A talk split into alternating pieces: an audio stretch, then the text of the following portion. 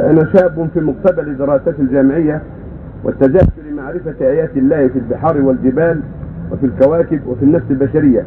هل يجوز أن أتعلم هذا وأنا لم أتعلم بشكل جيد آه، باقي العلوم الشرعية؟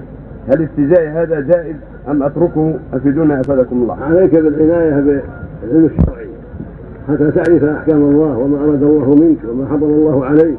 وهذه الأمور تدرك بأدنى عمل وأنت تدرس أنظر في آيات الله وأنت تدرس في ليلك ونهارك آيات الله بارزة النجوم والشمس والقمر والسماء والأرض كلها بارزة تنظرها وتراها وأنت في دراستك. وفي الأرض آيات للموقنين. إن في سائر الليل والنهار وما خلق الله سبحانه آيات لقوم يتقون. المقصود أن الآيات واضحة. وبين لمن أرادها ولا تمنعك من الدراسة التي أنت بها أهم. دراسة العلوم الشرعية والإقبال عليها والحرص عليها. ومع ذلك أنت تفكر في هذه الأمور التي تنفعك وتزيدك إيمانا بالله وأنه الحق العظيم وأنه الخلاق العليم وأنه يستحق أن يعبد وحده ويطاع أمره وينتهى إليه سبحانه وتعالى. نعم.